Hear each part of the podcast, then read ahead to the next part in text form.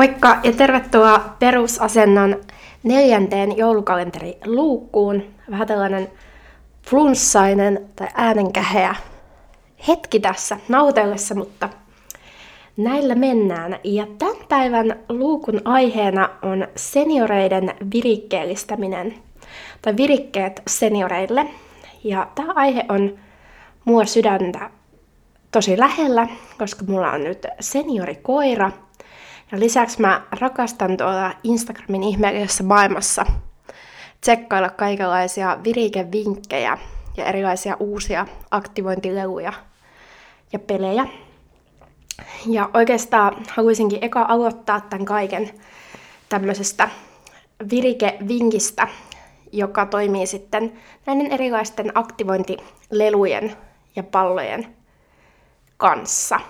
Eli hyvä sekä seniorille että nuoremmalle koiralle on tällainen ruoan piilottaminen esimerkiksi kongien sisään. Tai sitten on tullut paljon markkinoille myös vähän kongista erilaisia versioita, eli kilpailijoiden tuotteita. Ja sinne voi sitten laittaa esimerkiksi raakalihapullia, jauhelihaa. Yleensä jos kongin laittaa lihaa, niin mä tykkään laittaa siihen vähän nestettä mukaan, eli esimerkiksi kermaviiliä ja sitten vähän vettä, niin sitä puuhaa riittää sitten siinä paremmin sen jälkeen, kun että laittaisi vaan pelkästään sitä lihaa sinne. Ja sitten laitan ne pakastimeen. Sitten nykyään tuolla kaupoissa näkee paljon näitä erilaisia likmatteja, likmattoja, eli nuolumattoja, joihin sitten voi laittaa kasan lihaa tai märkäruokaa. Niitä voi myös pakastaa. Esimerkiksi tuolla Riivätturakki-podcastin Instagramissa on ollut tämmöinen hyvä vinkki, että laitetaan kananmuna siihen nuolumatolle, sitten mikroon joksikin aikaa, sitten laitetaan jäähtyä, ja koira saa sitten syödä sen kananmunan siitä nuolumaton päältä. Niin tämä on ollut aikamoinen suosikki monelle koiralle. Ja kyllä suurin osa noista nuolumatoista sitten kestää sen mikrossa käyttämisen, joten se on tosi kätevä. Ylipäätään semmoista namien piilottamista esimerkiksi pahvilaatikkoihin, kotona jonnekin huonekalujen väliin tai maton alle, ja sitten koira pääsee niitä etsimään, niin se on myös senioreille tosi mielekästä puuhaa. Se ei ole fyysisesti välttämättä niin raskasta, mutta siinä tulee mukavaa aivotyötä.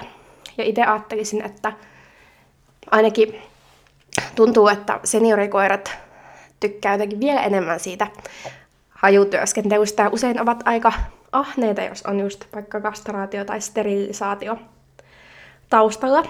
Niin noi on tosi hyviä.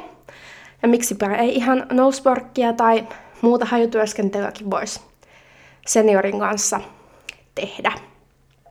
Ja lisäksi sinne virikkeisiin liittyy erilaiset puruluut, joissa valikoimaa on aika paljon, mutta sekin on semmoista hyvää puuhaa, jota koira voi tehdä omaan tahtiin ja sitä omaa vireensä tai viretilaansa mukaillen, että haluaako sitten syödä luita nopeasti vai hitaasti. Eli jos teillä on sitten jotain muita vielä virikkeellistämisvinkkejä näihin namipiilotuksiin ja aktivointileluihin, niin saa jakaa meidän somessa, koska haluan niihin tutustua koko ajan lisää.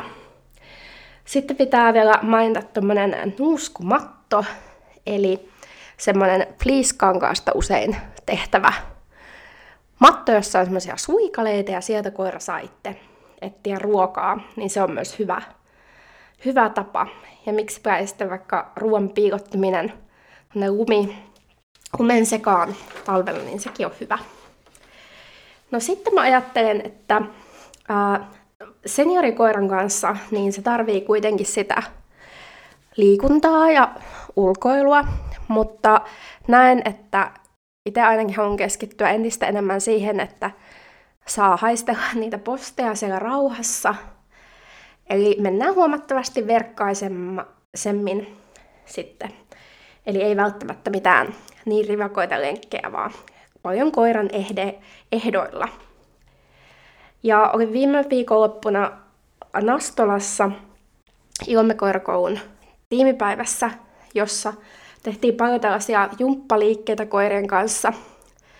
Itse asiassa myös nautettiin tällaista uh, sennujen jumppavalmennusta, jossa Kerttu pääsi sitten tekemään erilaisia jumppaliikkeitä videolle. Ja ne sitten, tämä kurssi tulee jossain vaiheessa julki. Mutta siinä just huomasi, että kuinka tärkeää seniorillekin on sitten tehdä tätä jumppaa ja millaisia liikkeitä, esimerkiksi selän nostoja, etupään vahvistamista, lapatuen vahvistamista voi seniorin kanssa ilman muuta tehdä. Ja niin kuin nuorenkin koiran kanssa, niin on hyvä muistaa lämmittelyt ja jäähdyttelyt. Ja ehkä lähtisi just lähestyä vielä enemmän seniorin kanssa näitä jumppa-asioita jonkun kurssin tai ihan valmentajan kanssa, jotta varmasti tekee oikein ne liikkeet, josta jumppakokemusta ei kauheasti ole taustalla. Sitten lajeista mä näen, että rallitoko on oikein mukava seniorille, mikä, krop, mikä kroppa on silleen hyvässä kunnossa. Se on tosi hauskaa tekemistä, erityyppistä kuin toko, niin miksipä sitä ei voisi tehdä. Sitten uintikoira uimalassa, hyvää liikuntaa, nivelillekin tekee hyvää, jos on sen tyyppistä haastetta.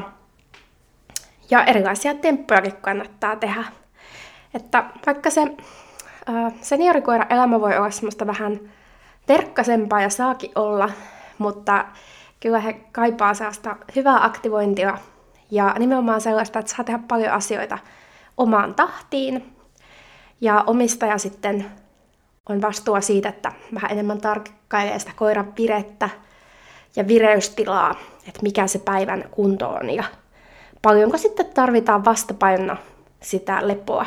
Että kyllä ne treenit enemmän sitten kuormittaa tällaista vähän vanhempaa koiraa ja tarvitaan sitä rehellistä lepoa siihen tasapainoksi. Mut kertokaa lisää teidän vinkkejä somessa ja mäkin kerron, jos tulee vielä jotain mieleen. Mut palataan huomenna Nose-aiheisen luukun parissa ja Elli pitää sitten sen luukun.